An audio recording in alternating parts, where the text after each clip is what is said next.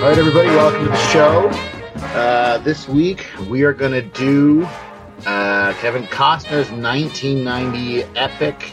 Uh, I guess it's, I guess you could kind of call it a western of sorts. Yeah, it's a western. Uh, Dances with Wolves. Peter, welcome. Welcome. Uh, The Postman was also an epic. it was, it all, and, and I guess in its own weird way, a western too. Not quite as successful. No, Costner wanted another big epic. Um, so uh, obviously a big and important American film. Um, I actually never saw this when it was in the theaters. Did you? I think I did either that, or I don't remember that, or on like videotape from Blockbuster.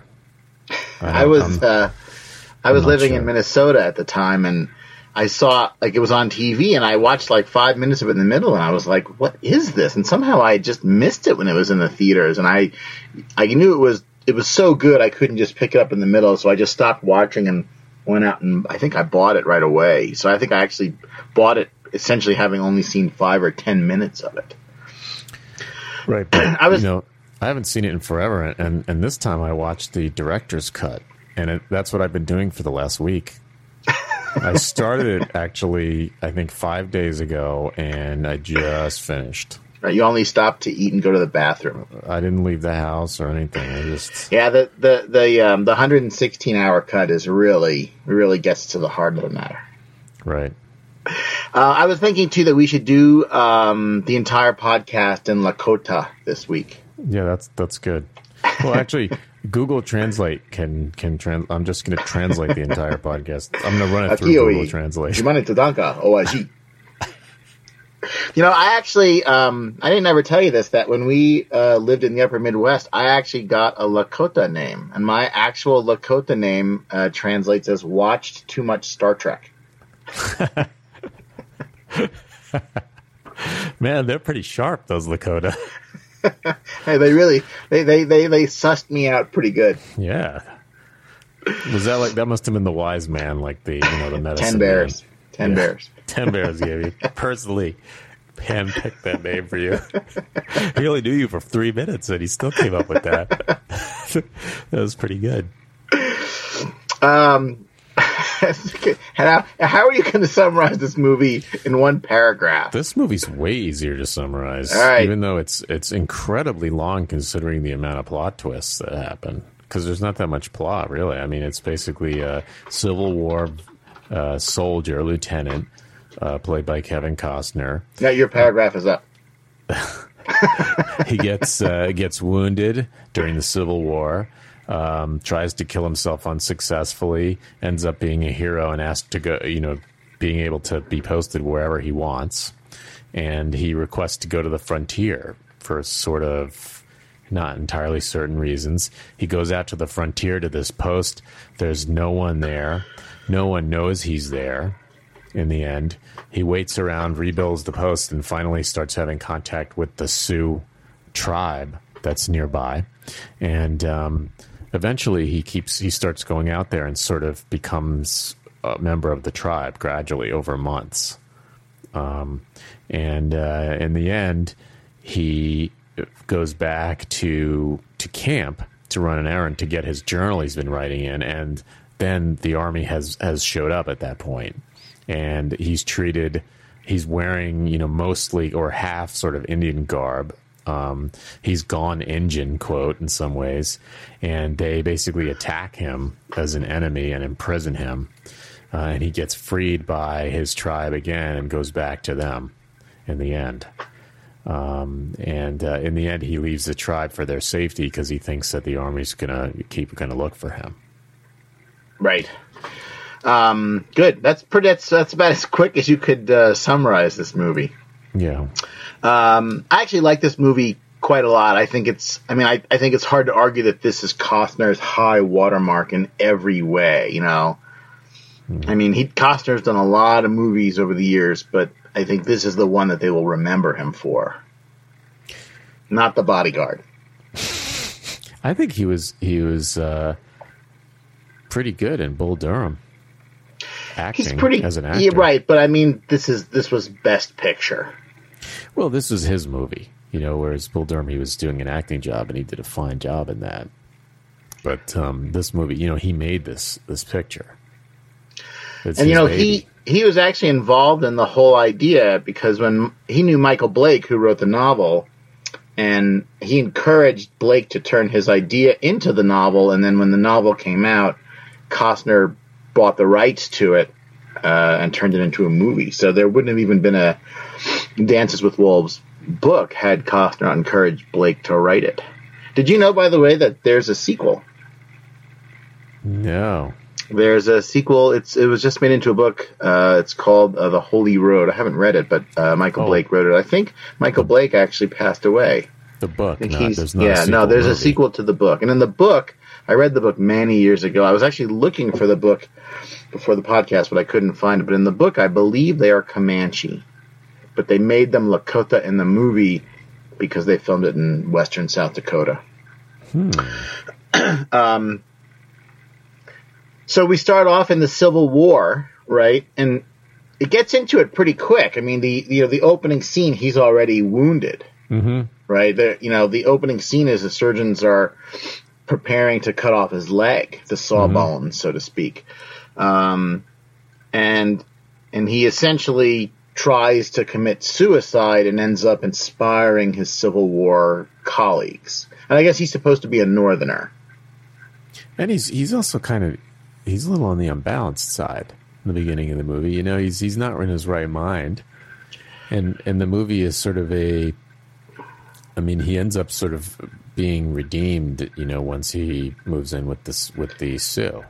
Well, he's supposed to be a little lost, I think, too. Like, like he has a terrible experience in the war, um, and he has no one to to ground him. You know, like he he rides off to the frontier after he heals up from his wounds essentially alone. Like it is never stated, but it's just understood. He has no no spouse or children. Like you know, he's in. Uh, you know, uh, he's. I guess he's supposed to be in his 30s. It looks like, and he's an officer, but you know, he has no real ties to anyone. And he's why he picks the frontier and runs out there is sort of unclear. He just you know, it's it's the run it's the run away from civilization syndrome, kind of. You know, like guys who, like people who end up in Florida or Alaska. You know, Wait, Florida. Believe me, it's kind of it's not civilization. well, I mean, and again, you know, he gives his brief explanation, which is really all you need. You know, I want to see the frontier before it's gone. I mean, it's funny because in my mind, the Civil War stuff was much longer. I'm watching it this time; it's only about 10 to 12 minutes. And then very, very quickly, you know, he gets his orders and then he's on the on the road with Timmons out to the out to Fort Sedgwick. Right, and the the commander that sends him out to Fort Sedgwick, which is sort of a misnomer because it's basically a deserted lean-to. Um, right is uh, that's Maury Chaykin. I yeah, think. Maury Maury Chaykin shoots himself immediately after giving him the orders. He's basically like on wits end right when he shows up, and he's you know drinking heavily and extremely depressed and out of his mind. Yeah, you don't know like is he psychotic? He's asking, is he psychotic? Is he drunk? Is he both? He's drunk and, and like at wits end is sort of clear, and the guy like shoots himself immediately. So basically, when he goes out there and he rides out with Timmons the Timmons. trapper or the trader or whatever. Um, then Timmons drops him off there with a whole bunch of provisions for a for a for a, a for a garrison. Right. Right. And, and Maury Chaykin's killed. right, and Maury Chaykin's suicide is half of half of the erasure of John Dunbar because the implication is, you know, if the officer who sent him out and the guy who took him are both dead, Right. Nobody he doesn't knows. exist. And his orders were a scribble on a piece of paper that was gibberish. Right. He doesn't exist. No one knows he's there, out there. So nobody's coming. But he's waiting for the rest of the regiment or garrison or whatever it is, the reg, the, whatever. He's waiting for them to show up, and they don't come. So he's fixing the place up for weeks. And it, and in the in the regular version, you don't see the scenes of the soldiers hiding in the cave uh, with the with the last officer. Hmm. You know, I'm pretty. I mean, I think the regular version's over. I think it's about two and a half hours.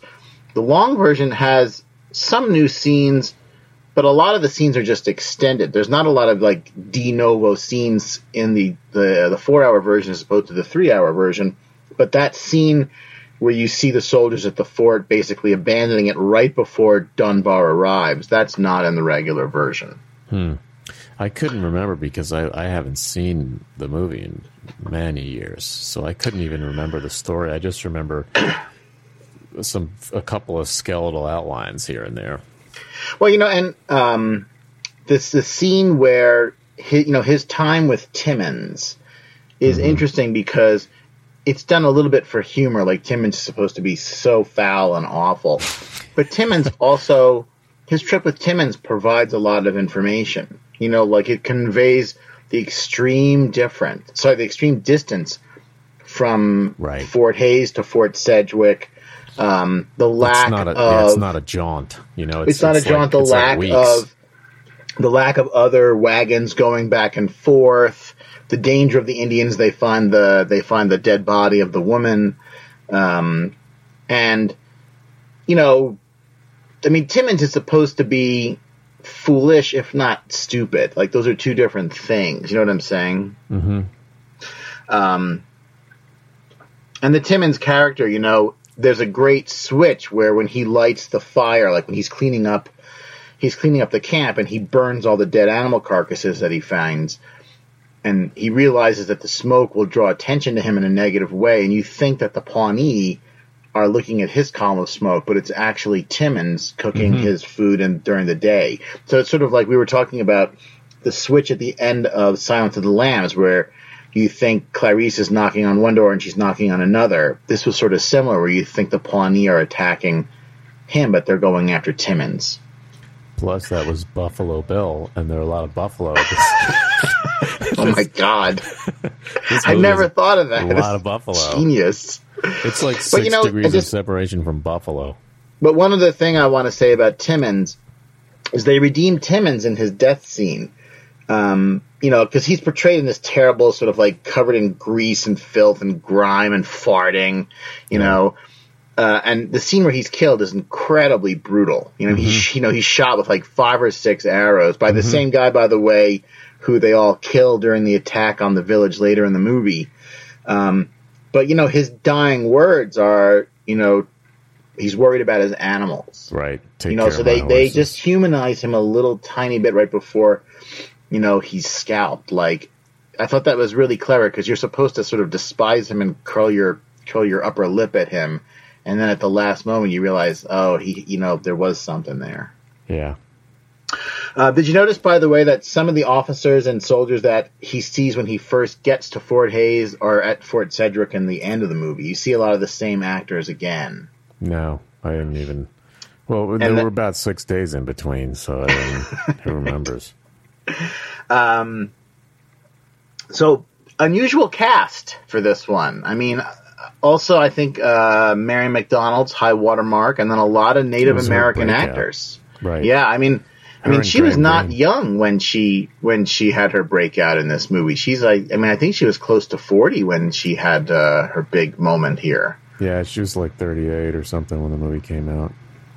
And you know, I like the way that um, they make her look a little rough. Like her hair is never combed. Like she looks like, you know, she looks like she's living out, you know, on the prairie in South Dakota. Like she doesn't look, you know, this is not Miramanee, right, in Star Trek, like who has perfectly combed hair and looks like she's just walked out of makeup. Like, like her hair is always messy. She has dirt on her face in a bunch yeah. of the scenes. Yeah, but to their credit, I mean, they shot the whole Miramanee thing was shot indoors. At least they had wind did this. I mean, they shot this like at least outdoors in, in South Dakota.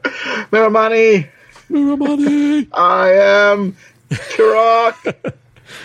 right. Um, Turn on the fan. More fans.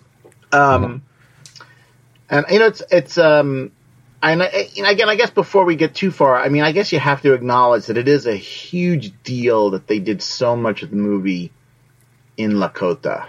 Do you know what I mean? No, but Americans I mean, it, lends it this air of authenticity that you don't see in other movies. I mean, you know, could, all these Native American actors speaking Lakota. But how could they resist? I mean, Americans love subtitles, so they were just I, giving in to popular demand. It's true, and I actually love subtitles, but again.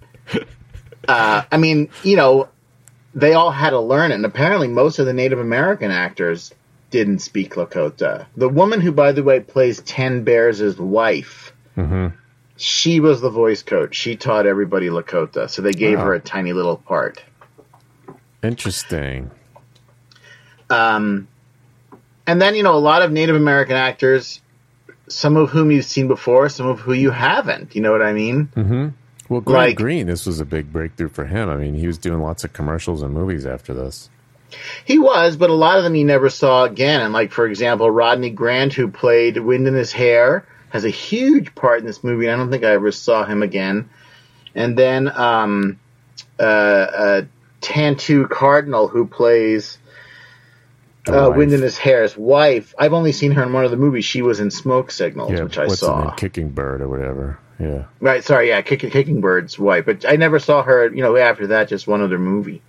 Um, so you know, I mean, props to Costner for you know for not just sort of casting whites in this movie and putting a little makeup on them. Mm. Um, and you know, I mean, this is, I think, a movie that a lot of, like a lot of uh, movies that play on emotions are sort of more geared towards women, whereas this is a movie that plays on emotions that's more geared towards men. And I think a lot of the movie is about John Dunbar's loneliness. You know what I'm saying? And how like his loneliness is cured essentially by his time with the Sioux. Yeah, he finds a place in the world. Right, which he didn't have before. You know, and, and the way, for example, you know, when you see it, you have no idea that Dances with Wolves is his name. You know, the first time you see it, you don't realize that that's actually his name. Um, and, you know, the name is a sign of his acceptance by the Sioux. Um, But again, I, I'm telling you, like, this is a movie that I think a lot of males are drawn to because it's, it's about, you know, it's about things that men can't really talk about in a lot of contexts and movies don't really focus on sort of loneliness and alienation and how he, you know, finds friends and he finds a woman who understands him. You know what I'm saying? I think that's a big part of the appeal of this to a lot of men. hmm I mean, I'm, we're getting a little bit ahead of myself, but um, you know, we always do like best scene, best line, best shot. But I think, from my point of view, the best line in the whole movie is the last line in the movie when Wind in his hair says, you know, "Do you see that I'll always be your friend?" Hmm You know, and then this was the guy Right, who was the most opposed to him all Well, along. echoes, and he's screaming and it echoes when he sort of screams to intimidate him at the beginning of the movie when he first meets him. Right? Do you see that I'm not afraid of you? Right. Um, but you know, like he really comes as far as he possibly can. Like like his journey is is a profound one. Right, and the you know the the movie it, it's it's fairly even handed, trying not to be super sappy, but in some ways, you know the the Lakota accept him completely, whereas you know the the whites never really can accept anyone else. Yeah, Um, I mean, it's not it's not perfect. I mean, I think Yeah. that the the whites are portrayed as like a little cartoony. You know what I mean? Like, right, they're the- pretty the- evil and and I mean, he. I mean, when he returns to the fort, when he sees them, like you know, he speaks perfect English. He he talks to them like an officer. Like like it's a little hard to believe that nobody would believe him. Like he's treated in such an extreme manner. right. Um, that's a little tough. And and like you know, Spivey is basically worse than Timmons. Hmm. Um, you know, and the Lakota are to some extent portrayed maybe a little too angelic. Yeah. I mean, Although- he, he's sort of repelled by how, how ferocious and brutal they are in some ways, but, you know, on the other hand, uh, you know, there's a, there's a, a lot of moments where they're much sort of more magnanimous, even handed, and accepting of outsiders. Yes and no, though. I mean, it takes some time. Like I think, you know, I think that uh, wind in his hair is meant to represent a lot of sort of like anti-white sentiment. Right. um, like when the scenes where they have this sort of like, you know, whatever, uh, I don't know, high level meetings among the Lakota, you know, each of them says a different point of view. And, you know, to the movie's credit, it shows, you know, intertribal warfare among the Native Americans. Um, it shows that they murdered that you know that her that um, stands with a fist was murdered. Her family, sorry, her family was murdered, and she was taken and then treated poorly for Yeah. a pro- protracted period of time. Like, like there is some balance to it. I think that they honestly they could have portrayed the whites a little, a little bit more fairly, but whatever. Um, they they come off as a little cartoony. Right. Um, you know, in the when they find, I'm just thinking about the way that the Lakota are portrayed when they find those skinned buffalo, right mm-hmm. before the buffalo hunt scene. Is there an implication that they killed the people who did that? Later there, well, later there is because he sees the pelts from the buffalo on the on a cart, and they're having like a big dance or whatever with the bonfire. Right, the night before the hunt. I think it was after. No, I'm pretty sure it's before, because after the hunt he celebrates with them. Remember, he's eating all the buffalo meat. Oh, right, before the hunt, but after they'd seen the cadavers, like the buffalo Right, cadavers. right. But there's an implication that they killed no, the that is because that. that, and he he says something like in the voiceover while he's standing yeah, apart from but them. But you don't says, see him actually kill those. You don't see them actually kill those people. No, but they're sort of dangling like there's a hand in one quick shot, and there's a few things like they're dangling artifacts, and uh, there's a scalp. Yeah, you know, it was that went by kind of quick, and I was like, "Hmm, what just happened there?" And that whole bit of them killing the whites is not in the regular version. They just see the dead buffalo, and then the night before the hunt, he sleeps alone because he's ashamed. And wow. um, So that that was actually better in the longer version because it's he.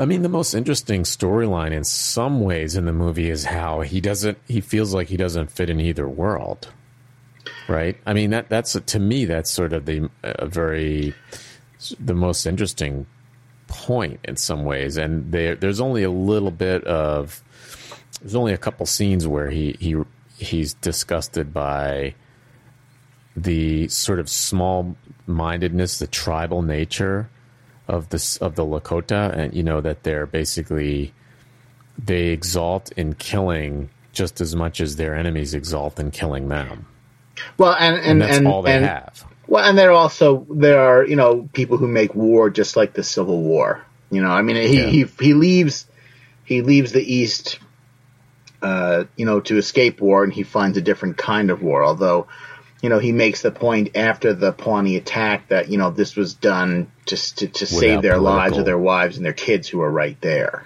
Right. There's no political. So he said, you know, like he was horrified, but this was about the purest uh, motive you could have to fight is is pr- is preservation of yourself and your family. And I and it's really you know it's his um, his actions during and around the Pawnee attack that really cement him to the tribe. You know, like he wants to go fight the Pawnee. He's kind of told no, uh, and then they sort of give him like as a consolation prize, like, well, you stay here and watch everybody. And it's implied that you know the the Lakota men are like nothing's going to happen, so we're going to give you this sort of like well, sort of like honor to appease you and shut you up so we can go do what's really important to us. And then when they return and they realize that he was instrumental in saving everybody, after that, he is really fully accepted. Right, because in actuality, they, the, the dudes didn't go after the Pawnee. They like went off to like the casino or something. they just like they went off to a whorehouse and like they- you know, like meanwhile, the giant Sioux war party just went and invaded the village. So that's what really happened. It's a great bit though when, um, when the the the Sioux War Party comes back, you know, empty-handed, and like the, the rider rides out to greet them and tells them the story. You can imagine like their reaction, huh? Huh? No shit! Yeah, like they we missed like- it all. They were like, "Oh snap!" and by the way, I also lost all our retirement money at the casino. I get some more bad news. I really like, and I think that it's good that they did this. The three boys Right. who are kind of throughout the movie. You know, one is Otter, one is um, Smiles a lot, and the third one I don't know if he ever gets a name. Um, he might Scratches be Worm. crotch. Oh yeah, maybe it's But- Worm. Yeah, but I love the way like you kind of see the events through his eyes, through through the adult's eyes, but you also see it through the kid's eyes a little bit, you know. right. And like like the scene where they try to steal his horse and it doesn't go well, you know, Right. like it's it, it it's very easy to sort of portray all of the Sioux as you know wonderful in every possible way, and that was a good bit to kind of give them dimension and sort of like humanism, you know, like the kids try to steal the horse and they screw it up and then they sort of, you know, form this circular firing squad of blame, you know, when the when the mission has totally failed. Right, you know, you can see the kids um, really want to go fight, and they're always the adults are always chasing them off and telling them not to act like morons because they're basically teenagers like everybody else. So that was a good bit. And you're right; they use them for sort of a point of view. Um, occasionally, they switch to the kids' point of view to watch to have them um, recording events, you know, or sort of like in the story. Right, So and these cool. are. It's also implied that you know these are the kids who you know.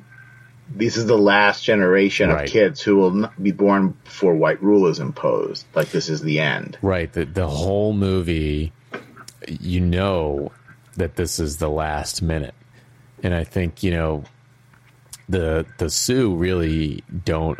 They have no understanding of that whatsoever. And as a matter of fact, you know, there's a, that good scene. Was that in the the shorter um, With the non- conquistador helmet. the- yeah? Was that in the other? yeah, one? that's, in the main- sh- that's in the shorter version. yeah, I mean, I mean that that's a sort of a cool way to um, to uh, justify their viewpoint and sort of make it seem like, well, maybe it's not so short sighted in a way because it's it's easy to you know 2020 hindsight, right? It's easy for us to sit here and look back and think like, how could they not have known they were going to get you know end up um, you know sitting on oil rights like the Apache or. Or just kidding. land, you know, just land, and, and there were, you know, not basically. They're gonna get thousands of people coming, but hundreds of thousands, ultimately millions. right? You know, how could they know? they had no chance. So you know, he he says like, look, they've always come. There's they've come, you know, during my great grandfather's time. The you know, you know, a hundred years ago, the conquistadors came, and look how that worked out. And so people have come and gone, and that's just what's going to happen this time. But but um, Dunbar knows that that this time the the west is the westward expansion is happening. And Right, and, and he holds back. Like, he knows that he has to be very careful about that information. Yeah, he realizes that they. It's partly I think he doesn't want to freak him out. It's partly that I think he just kind of understands that it's so it that you, how are you going to explain that your cultural your way of life is going to be eradicated? Possibly you will be eradicated. Well, and he's also it's a little he's a little self-serving in that you know like I think he doesn't want to ruin a good thing. You know what I'm saying? Like if he Yeah. tells him the truth, it might sour everything. So he's he's a little selfish there too. Right? He's trying Um, to get laid. Point, maybe. Why are you not married? um, I think I like just before we get too far from the, the, the trio of teenagers. I think wind in his hair. Sorry, smiles a lot's best moment is when you know right before the Pawnee attack when when Ten Bears says to him, you know, take one good man and get the rifles. And his, you know, I will take smiles a lot, and it's sort of like he finally gets a little adult acknowledgement yeah, you know, and he's separated from the other boys. He's clearly the oldest, and he gets to perform like a vitally important function. Like you can see his whole face light up, and then when they have to dig out the rifles in the rain, you know, there's a sense of like true camaraderie between him and Smiles a lot. right. I wonder what happened to Smiles a lot. The actor is called Nathan Lee Chasing His Horse. And It's a pretty good name right there. Yeah, looks like he made a few other movies where he played Native American characters, but that's it. Um, interesting. um, So- you want to say some things about I don't know his relationship with Stands with a Fist? Yeah. Um, so you know, stands with a fist. I remember. Uh, I'll tell you an anecdote. I remember watching this movie. I think on tape video or something with my dad. My dad uh, just started basically calling. Uh, he's he started calling her "fucks with gusto," like as if that's her. he changed her Indian name, just like on the spot. He's Your like, dad, man. He's like, "What's your name again?" Fucks with gusto, and I remember thinking like that was pretty funny. When I first came to the people, they were mean to me. Well, I don't know. I mean, I, I, I liked. I mean, did he? This was his first thing he directed, right? Costner. I don't know if this is his first thing that he directed. If it is, it's even more impressive that he won Best Picture for it. Yeah, he won Best Picture. I mean, you know, it's a pretty good-looking. Dean Semler was the uh, DP. Um, you know, and he's he's done a bunch of stuff in the seventies. Like he's he's worked for decades. It looks like done a lot of pretty, you know, a whole bunch of movies. Um, Here, let me see. I'm DK. looking to see. Yeah, this was his first directing. You know, he's only directed three movies. This, The Postman, and Open Range. It's interesting. Mm-hmm. Actually, I like all three of those movies. So you know, he had a he had a pretty pretty solid uh, veteran um, veteran DP. Um, by the way, he, this he was he was the uh, cinematographer. He's Australian, and he was a cinematographer for Mad Max Two, The Road uh, Warrior. Interestingly, yeah. which so, is yeah, also sort of taking place in a, a wide open area. So you know, it's um, a good looking movie. So he helped that. You know, they had beautiful countryside, and it, you know, they did a sort of a nice job making it look nice. The Lakota, maybe they look a little too sparkly sometimes, but. Um, they give you the sense of what the camp encampment's like. You get sort of a good sense of place, you know, from from it. So that it's it's well made. Um, so, it, and and you know, it looks great. I mean, yeah. There's there's not a there's not a scene in this movie that doesn't look good. There's only one or two scenes that look like they're filmed on a studio mm-hmm. lot, but most of it looks pretty impressive. I will tell you that when we lived in Minnesota, we took a, a, South Dakota vacation, which if you've never done, you really need to do. I think it was the best trip we ever took. I mean, it, it really is just like this. I mean, it's mm-hmm. so big and it's so wide open. And a lot of this is sort of filmed in western South Dakota, out near sort of like the Black Hills and the Badlands. And there's a little bit of central South Dakota in this. Uh, but I mean, it really is perhaps arguably the most beautiful place in America. Hmm. Like, and it looks just like this. And there's a lot of you know, there's a lot of I, I thought that there was a lot of bits where you know they're using the prairie as sort of an ocean you know like mm-hmm. like wagons disappear over hills like ships over the horizon. Like mm-hmm. there's a lot of like analogy to to sort of the ocean here. There's a lot of open space and there's a lot of chance to be surprised by an enemy. Right right. And and you know there's a lot to see you know there's a lot to take in all at once around you um, and the the score plays up the visuals. That's John Barry did the score, who I guess is mostly known for uh, James Bond music. Hmm. Um, but um, I guess apparently he did the James Bond theme. Mm. Do, do, do, do. That was him, I guess. He did something else that we've also we he were talking about. He did a lot of stuff.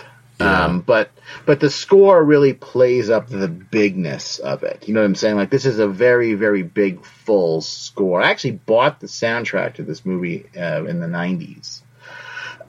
yeah, it's it's a big Western style um, score, and uh, you know that's it's good. It's good for the uh, for this picture. I don't know. It, doesn't feel like a Western score. It's funny. I wouldn't have thought of it as a Western score. So? The big, it's sort of like maybe no, like horns. a front. I don't know. I mean, I just funny. I, no, the I horns, wouldn't have thought of it that know. way. I'm not disagreeing with you. I just wouldn't have thought about it that way. Um, but I just want to talk a little bit more about Mary McDonnell before we get too far afield. I thought she, you know she's really good. I mean she's she's got a hard part, right? Because she has to make a journey that's at least as big as his.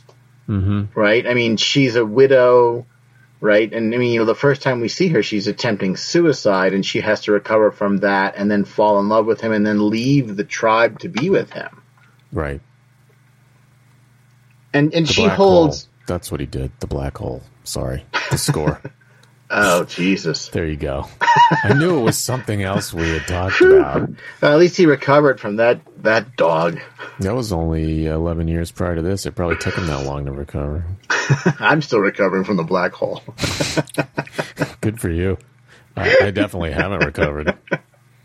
Um, but I don't know. She and you know it's funny. She has sort of like a unique kind of beauty. Like she's an unusual looking woman. Like she's sort of like like there's something about the bones in her face that are very sort of like full yet appealing. hmm And it's funny because I think most people now kind of remember her as Laura Roslin, the president on the new uh, reboot of Battlestar Galactica.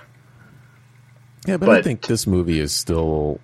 This movie kind of made it into the consciousness in some ways, and it was her I don't know. I picture, mean, you have know? young people have a lot of young people seen this movie now? I mean, this movie is uh, almost thirty years old. I don't know, dude. I'm old.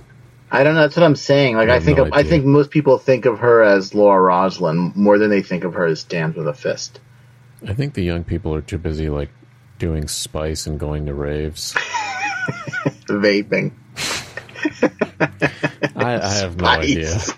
And you're not referring to the geriatric spice melange, I don't think. Uh, not in this case, although they might actually have the same effect for all I know. Um,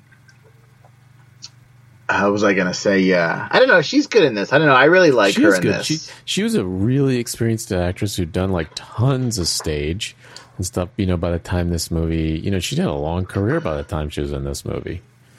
Yeah. So yeah, she was. You know, she was. Uh, she was a good choice. And you She know, when they good. Mm-hmm. she has her brief nude scene, um, it looks like a real person. You know what I'm saying? Like it, it would look strange if somebody living on the prairie in 1864, you know, had like abs like she just done P90X. Like when you know when she's shown in her brief nude scene, like she looks like an actual human being. Like it kind of it grounds the movie. It's just a brief scene, and it, it more is hinted at than actually showed, but it's a good bit.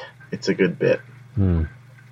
Um, you know, and sort of, I guess, I guess, you know, his, you know, his transition to Sioux, right, is paralleled in other ways, right? The Sioux kind of adjusts to him, and and also, uh, Two Socks, right? The wolf actually adjusts to him too, which is, I guess, the wolf is sort of, I guess, sort of like to represent, you know, acceptance on another level. Like the wolf does eventually eat from his hand. Yeah. Right. And, and somehow you know the one of the most horrifying. I mean, the two most sort of depressing aspects of his return to the brutality of the army, and you know, Right, the as redressers- Cisco gets killed, his horse and the wolf. the horse and the wolf, and then in generally the way they treat him when they just they see him from a little bit further away and they think he's he's a an Indian. Right, they immediately fire him, fire They- on him. They start attacking him, and then when they can't shoot him, they beat him. you know, like they just they're just incredibly brutal, and um, right, and then they shoot his his wolf. You know, right, although gets- they the, when they shoot the wolf later, they have no idea that it's his wolf. You know, that's when he's in the cart. No, and they- they're they're taking him back to Fort Hays. they have no idea, but they're just they're so nasty. You know, they're just like every basically they the movie portrays all whites as as consuming and destroying every beautiful thing. Anything Well- beautiful they come in contact with, they sully or kill. With with the exception of the long haired officer, Right? Who still and he's the one, by the way, when Maury Chaykin is demanding his crown and slams the door. He's the officer who gets the door slammed in his face. Oh, is he? He's a lieutenant. Yeah, I didn't know that. yeah, was but the same he's dude. he's kind of the only one who's portrayed as having a little bit of humanity. Right, he kind of watches Dunbar and and wonders, you know, and so I I almost I was actually surprised he gets killed right away during the attack. Which I guess it's fair that they kill him because why would you know it'd be chintzy if he was spared, but And it's Yes. also supposed to show that the Indians are not they're not discriminating at this point. They're just killing everyone because they can't let anybody escape. right, You know, they they've got to get them all so that they can get Dances with Wolves out clean. yeah, no, no, it was. You're right though. He he's the exception, and he's sort of fascinated. You can tell, even though it's not, they don't dwell on it. He's he's quite interested in Dunbar because you get the feeling he's not sure, but he sort of thinks that he's probably telling the truth. He suspects he may be telling the truth, whereas everybody else is highly suspicious of him the whole time. Right. Um, and it's actually, you know, if you think about it, it's the second time that John Dunbar is erased. You know, he's erased by the death of Timmons and the Maury Chaykin character, and he's also erased the second time because the people at the fort think that he was sent back to at, the people at Fort Sedgwick think he was sent back to Fort Hays, and they don't know what happens. You know, somewhere en route, the entire party is killed, and it's implied that they would only find that out much much later by the time that they can then escape to the winter camp and then flee. Yeah. By the way, I love when the soldiers are tracking them to the winter camp. It's it's shown that they explicitly have Native American guides. Right. Right, which is, and, is it, also and it's it's unclear if they're Pawnee or another tribe, but the, Right. the idea that there are other Native Americans working with the the army against the Sioux is a really really interesting bit that adds, you know, not, there's no words spoken, but it adds a, a nice layer to that whole end scene. Yeah, it's well done. You can see they're sort of hybrids. You know, they're the the modern, the more modern, modern Native American. You know, they're Well, and they're of, wearing some sort of Western type clothing, right. They're sort of halfway. You know, they're bridging the gap. right? Or they've ingratiated themselves enough with the soldiers somehow. Right. Um, I think the, the the best scene, at least in my opinion, clearly, and this the standout set piece, it is the buffalo hunt. hmm Right? I mean, there's nothing that I can think of like that in film, uh, uh, short of this movie.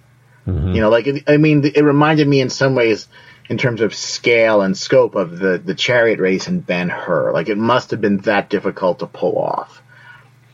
Yeah, they, they captured the sense of a, a true buff, enormous buffalo herd and the, the kind of danger and majesty of it. Right, and the right and the speed, you know, Right. and the I was going to say you took the word right out of my mouth. I was going to say the extreme danger of it. Yeah. And it's You know, really and I- majestic. You know, I mean, like the swath the buffalo leave in the countryside, you know? Like the, Right, or the idea of riding a horse sort of surrounded by charging buffalo. Right.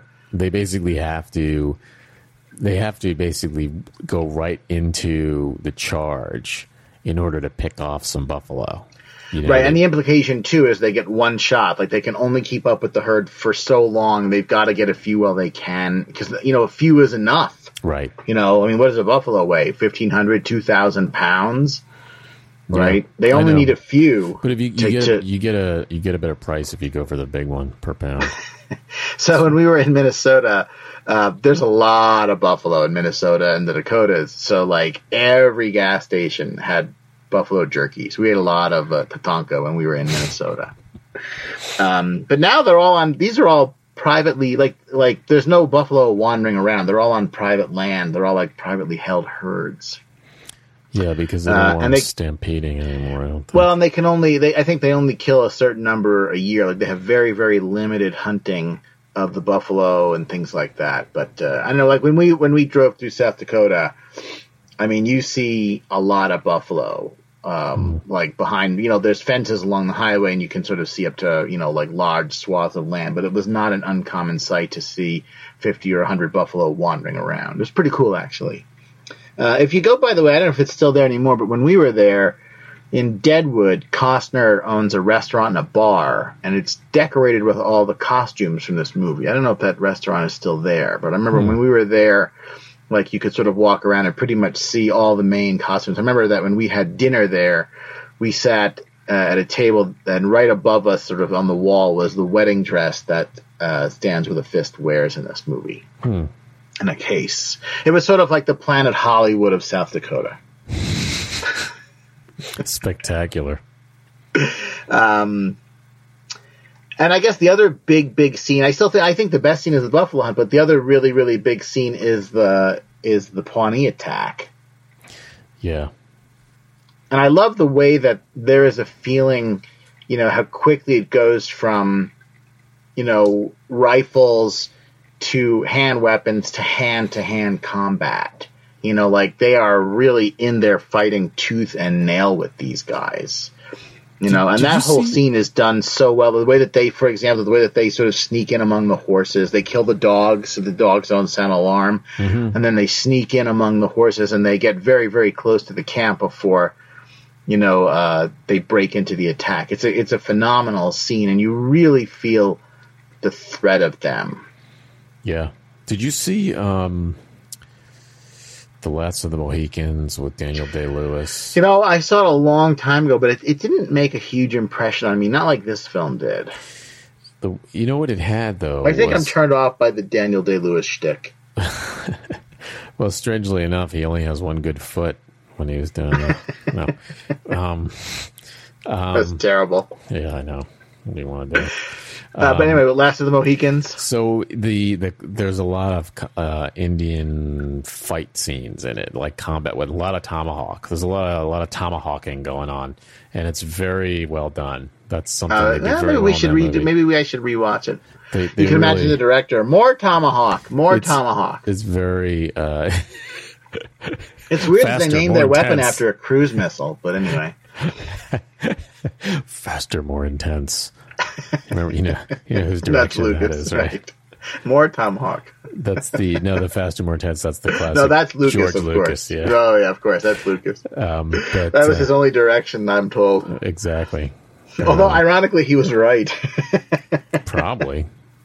Well, I'm not sure. I think he just actually he was going nuts and was just perseverating, and that's all he could say. He was just going faster, more intense, faster, more intense, faster. he was actually intense. talking to himself. You know, Harrison Ford Right. just took it a stage direction. Right. He wasn't talking to anybody. he was just babbling. But so there's there's a lot of uh, tomahawk action in Last of the Mohicans. Yeah, they do it really. It looks amazing sometimes, and it's highly violent and fast. I Yeah, maybe we should do it. because you know, you know, you're a kid, you got a plastic tomahawk, and you think like, "Man, it's a tomahawk." You know how, how this isn't so scary. And then I saw Last of the Mohicans, and I was like, "God, those tomahawks are frightening." Well, and, and in this too, they give you a sense that both the arrows, you know, like the idea that the arrow could kill you fast and hit you hard, comes through very clearly in this. Very similar to, for example, in um, oh, uh, the DiCaprio movie uh, where um, he's left for dead in the frontier. What was that called again? The Revenant. Yeah. In the opening scene of the Revenant, like the arrow, the arrow impacts during the Native American attack are are very very frightening. But and also the the war hammers, like a lot of the Native, a lot of the Indians in this movie are carrying war hammers, Yeah. like sort of basically like a club, um, which looks like it's made from bone. A bone or a branch, and the implication, you know, like one good hit with the war club and you're done for. You know, your head is caved in. Yeah, and there's a bunch of spears that get hurled as they're riding by on a horse, bareback. Yeah. know. Well, but again, you know, it's a violent world. Like it's a violent world from top to bottom, and and you know, from from hunting the buffalo to, to defending the the fort, or Yeah. sorry, to defending the tribe. Like it's a violent world from top to bottom. Mm-hmm. I like the way, by the way, there's a great shot of that lead, um, the lead Pawnee. I, you know, he, he, he, I don't know if he gets a name in this, but you know, he's you see him at a couple of key times, like he kills Timmons and he has a big scene. But there's that great bit where he eats the egg right after they kill Timmons and they're sort of raiding Timmons' yeah, yeah. supplies. It's- it's- There's it's just a sort of like Wes- wordless Wes scene of him eating West, the egg. West Studio or. West Wes Studi. He's been in um, a ton of. Uh, he's been in a ton of movies. Actually, Huh. I- he plays toughest Pawnee. Yeah. Well, this was one of He was in Last of the Mohicans, by the way. He's yes, he, he has a big role in Last of the Last Mohicans was only a couple of years later. He has a big Well, role. and I imagine Last of the Mohicans was greenlit based on the success of Dances with Wolves. no doubt, no doubt. But but Well, maybe we should do that for a podcast. yeah we we probably yeah we could do that. Um, and it was it was also a Michael Mann movie. oh, was it really? yeah. Oh, that's pretty interesting. Yep. Uh, we're sort of we're sort of orbiting around some similar themes here as we go, uh, but just that bit of him eating the egg sort of casually. You know, I'm pretty sure that that's him who does it. If it's not him, it's one of the other Pawnee. But just that shot is they're sort of like casually raiding Timmons stores. You know, as as they're sort of you know unhitching the horses from the wagon and taking what they need and moving on. Like it's a great little bit to sort of show that like violence and killing are not exceptional in this world. Like this is just sort of how it goes. This is the human equivalent of you know tooth and claw. Mm-hmm. Yeah, we should we Um, could uh, we could do it and compare. Yeah, and then and then uh, I'm I'm just going to mention the ending a little bit, but it's not because I, I'm done. But you know, th- you you kind of know two things that have to happen. You know, like like there's this sort of like metaphorical and literal honeymoon period in the middle of the movie where he's fully accepted, he gets along with everybody, his interactions with the Sioux are smooth, he marries, stands with a fist, but you know, you know, there's a piper to be paid. And I remember the first time I saw this, I thought that the soldiers were going to come upon them. I didn't think that he was going to go back to the fort, but I thought like eventually they would run into the soldiers or they would come to the to the uh, mm-hmm. to the village. And then so there's the movie takes a very down turn in terms of tone. And then even though he's rescued, it's very, very sad because now he knows that he's endangered all of them and he has to flee. And right. the, you know, the ending of him and Mary McDonnell fleeing together, you know, and it's sort of implied that the tribe is now even more afraid of the whites because mm-hmm. they know that there's there's soldiers coming and soldiers looking for them. Right.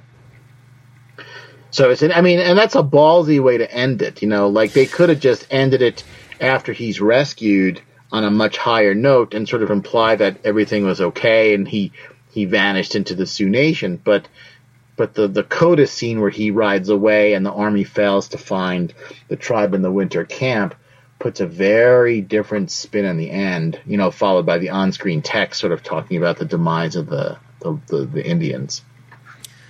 Yeah, and I think you know it's sort of Costner's intention to, you know, he he wants to in this movie. I think a lot of it, his intention was besides making it sort of an epic that is nice to watch. He wanted to look back at the interaction, you know, at the at people's obviously, you know, rehabilitate the the Sioux uh, to a certain extent, and look wistfully upon you know what was lost and um, right, and then they even sort of talk in the little the little text at the end about the great horse culture of the plains is gone, you know, right. replaced by a different horse culture.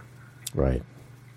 Yeah. Um, you know, in um, there's an episode of I'm not changing topics as much as it sounds like. There's an episode of Cosmos uh, from 1980 with Carl Sagan, where they talk about like when two cultures meet. You know, as a general rule, the less technologically advanced culture loses or is in some way or form annihilated. And this movie is essentially that concept sort of explored over four hours. Right. Uh, when, I, when we were kids, you, you had a good story about your dad. I'll tell you a good story about my dad. When when I was a you know a kid, I was really interested in UFOs, of course, because all children are interested in UFOs. And I was interested in SETI. I remember when I was like ten, I, I got some book out of the public library about like you know, SETI and, and beaming messages to the stars. And my dad was like, why would you do that? Why would you tell them we're here? That's the stupidest thing in the world. you know, my, and I, at the time I was like, no, no, no, that's a great idea. Now I'm like, huh, he's probably right. You know, like maybe we shouldn't like send messages, you know, to, to Proxima Centauri saying, hey, come here. Oh, hey, right. there's lots of water and minerals and metal. It's great. Right. Come gold, here. The gold record on Voyager. right, exactly. Um, so, but anyway, that was my dad's take on uh, the meeting of two cultures. My dad did not want to meet an extraterrestrial, although I very much wanted to. Uh, my dad was too busy with uh, other citizens of New York City to bother with extraterrestrials. Right. Some of them might have been extraterrestrials, or could have, or could have passed for extraterrestrials at least. Right. Um. Uh, but you know, there's a, there's a bit in that Cosmos episode, and I'm, and I'm, totally ruining this now, but there's a bit where they talk about sort of like there was like a rare encounter between like Western explorers and a large sea ship and and like a Native American population that went well. But he talks about it as he basically says this was like the only time we can think of that it went well.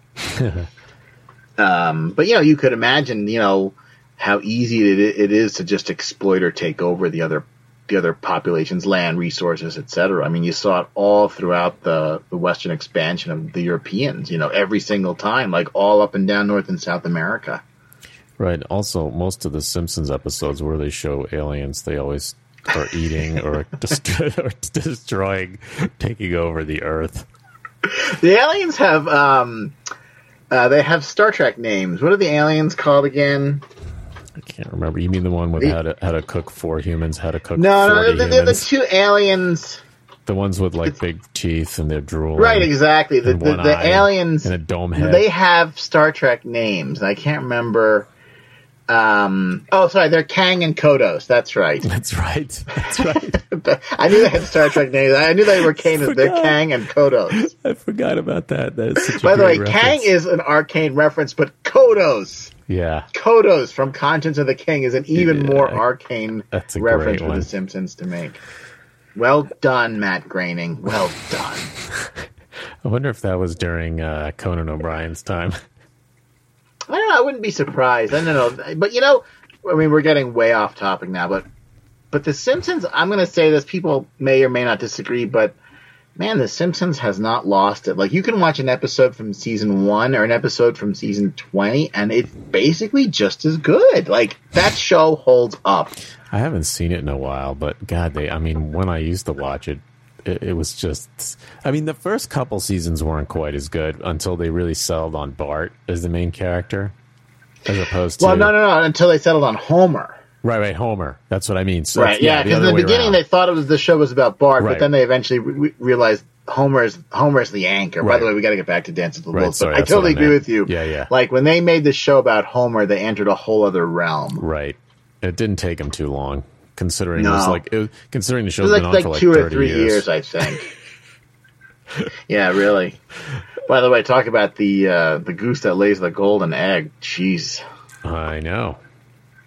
Well, so so this movie, so it ends on a on a wistful, uh, quite a wistful note. Yeah, I mean, which is was intentional, and it really does accomplish that. And I even think the final shot where they where they put the the, the screen crawl up, where it's, that says, you know, this is the end of the last bit of culture. In Right. Thirteen years, they're all basically on reservations. Right under white rule. And you know, the last shot is almost that like Jeremiah Johnson esque looking thing with the them picking their way along a trail, you know, a snow covered bleak trail out in the wilderness. You know, just uh, the the couple and a pack horse. You know, um, right. And and this, by the way, this movie owes a lot to Jeremiah Johnson. It has a lot of similar themes of the white man wanting to live in the frontier and having to sort of fight with and make his peace with the Native Americans. I mean, that's that's a much less happy ending than this, and this is not a happy ending. But th- that that owes a lot. Like this Yeah. movie owes a lot to Jeremiah Johnson, which, by the way, we should do in another podcast sometime. That, which, by the way, was directed by um, Sydney, Uh, Pollack. Sydney Pollack. Yeah, yeah.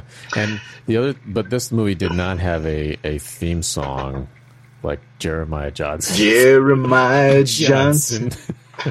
this movie Yeah, it this didn't have a theme song called "Dances with Wolves." with like a guitar chord. Do you know, by the way, if, if Dances with Wolves owes a lot to Jeremiah Johnson, did you ever see Into the West?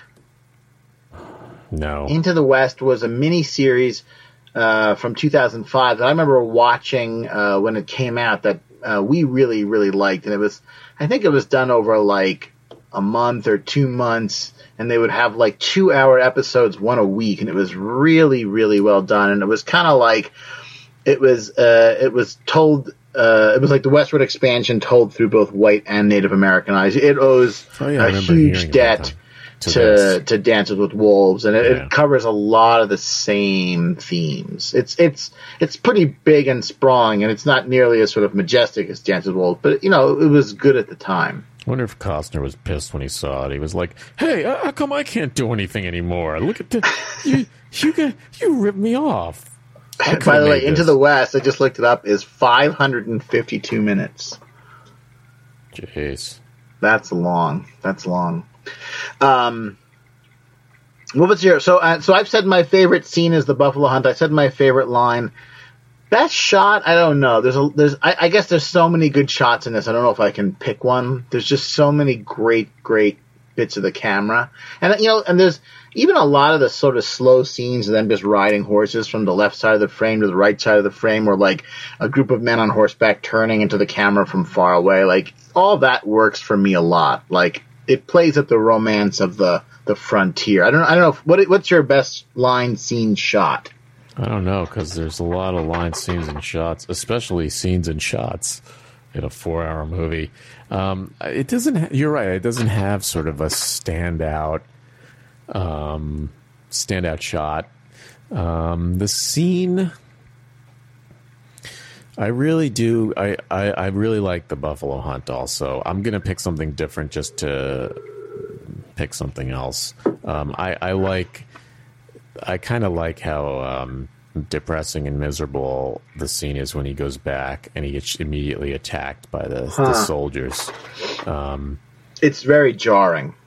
It's very jarring because at that point you settled in um, out of exhaustion uh, to the to his life as one of the Lakota because you know it's been seven it's been about five days of watching at that point so you really just you know you've given up and you're watching and then then he gets back there and and they they're it's very jarring so that Yeah. that, that works well it's such a contrast And they show Cisco bleeding out.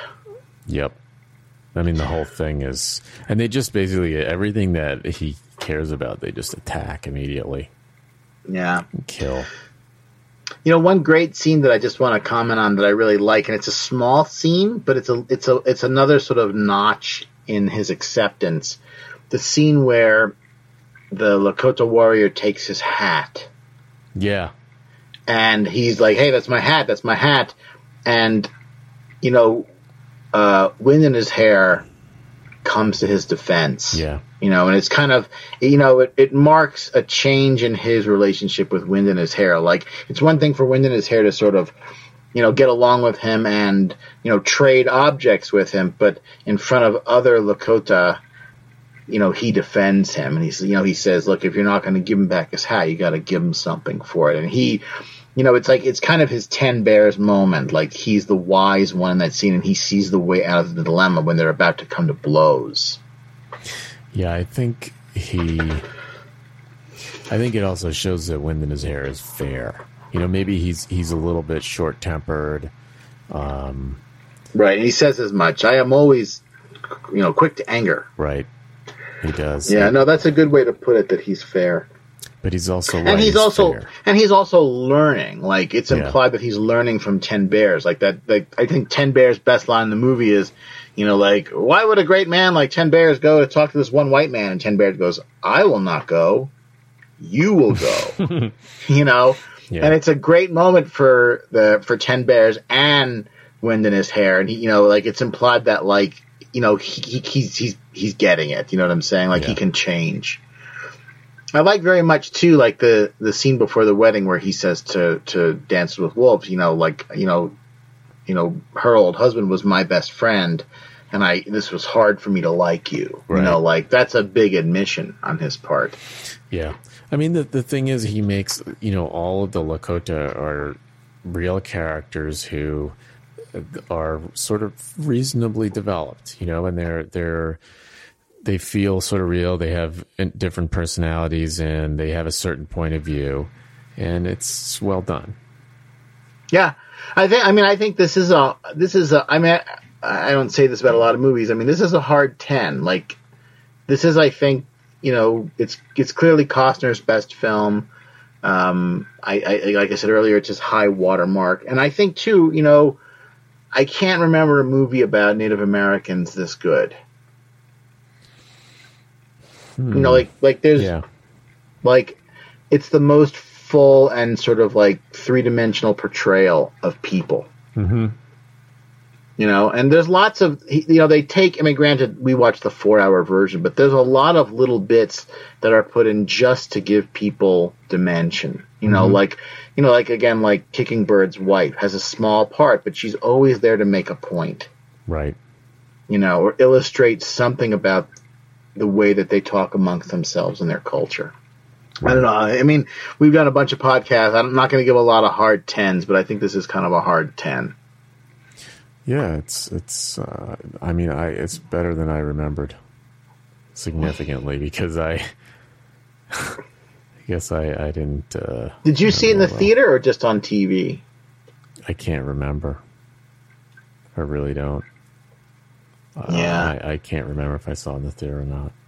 Um, you know, yeah. When when I, I'm telling you, like uh, somehow this got by me when when this came out. And this is the kind of thing I would have liked to have seen, but uh, I'm telling you, like I said earlier, like I I had never seen it, and I caught a few minutes of it on TV, and I just I had to stop it. It was obviously so good. I was like, oh my god, I can't I can't watch this pan and scan on television with commercials the first time. so I I watched five minutes, stopped, and went out and bought it. Hmm.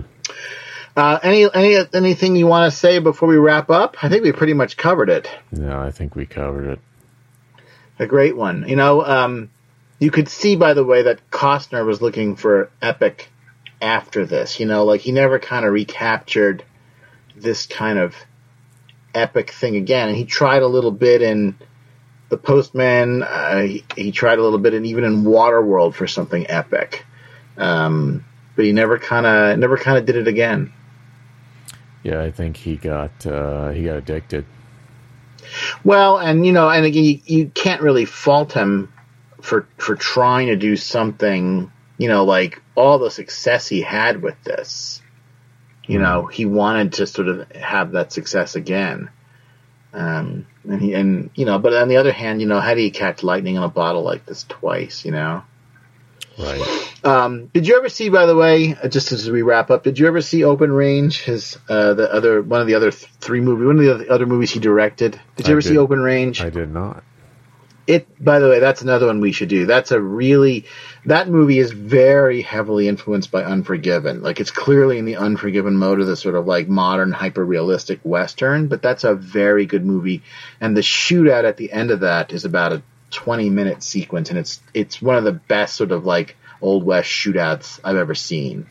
Hmm. And it's done in a way that's sort of hyper realistic, where you know, like there's a lot of panic and chaos and confusion. They're fumbling to reload. It's very well done. Right.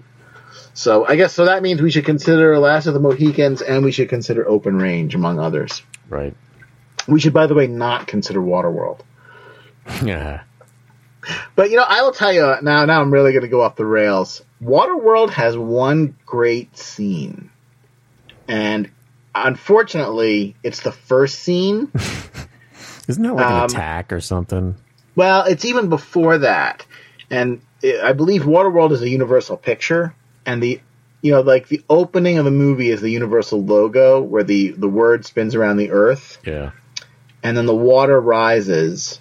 And the land all disappears. Like the ice caps melt, the water rises, and the land disappears I remember when I was in the theater seeing that. I'm embarrassed to say, but I saw Waterworld in the theater. When I saw that, I was like, "What a great idea!" Last great idea in the movie. Like literally, like once the movie starts and the Universal logo disappears, it is a rapid and steep decline. But that is a great, great bit. I bet that's on YouTube, by the way. But that's a great bit. Everything's on YouTube. Yeah. Um, but hey, I'm gonna just really quick type Waterworld um, Waterworld uh, Universal logo. Yeah, it's there. It's there. I'm telling you, it's worth 10 seconds of looking at. It's the it's the best bit in the whole movie. and on that note. Good night, everybody. All right, thanks everyone.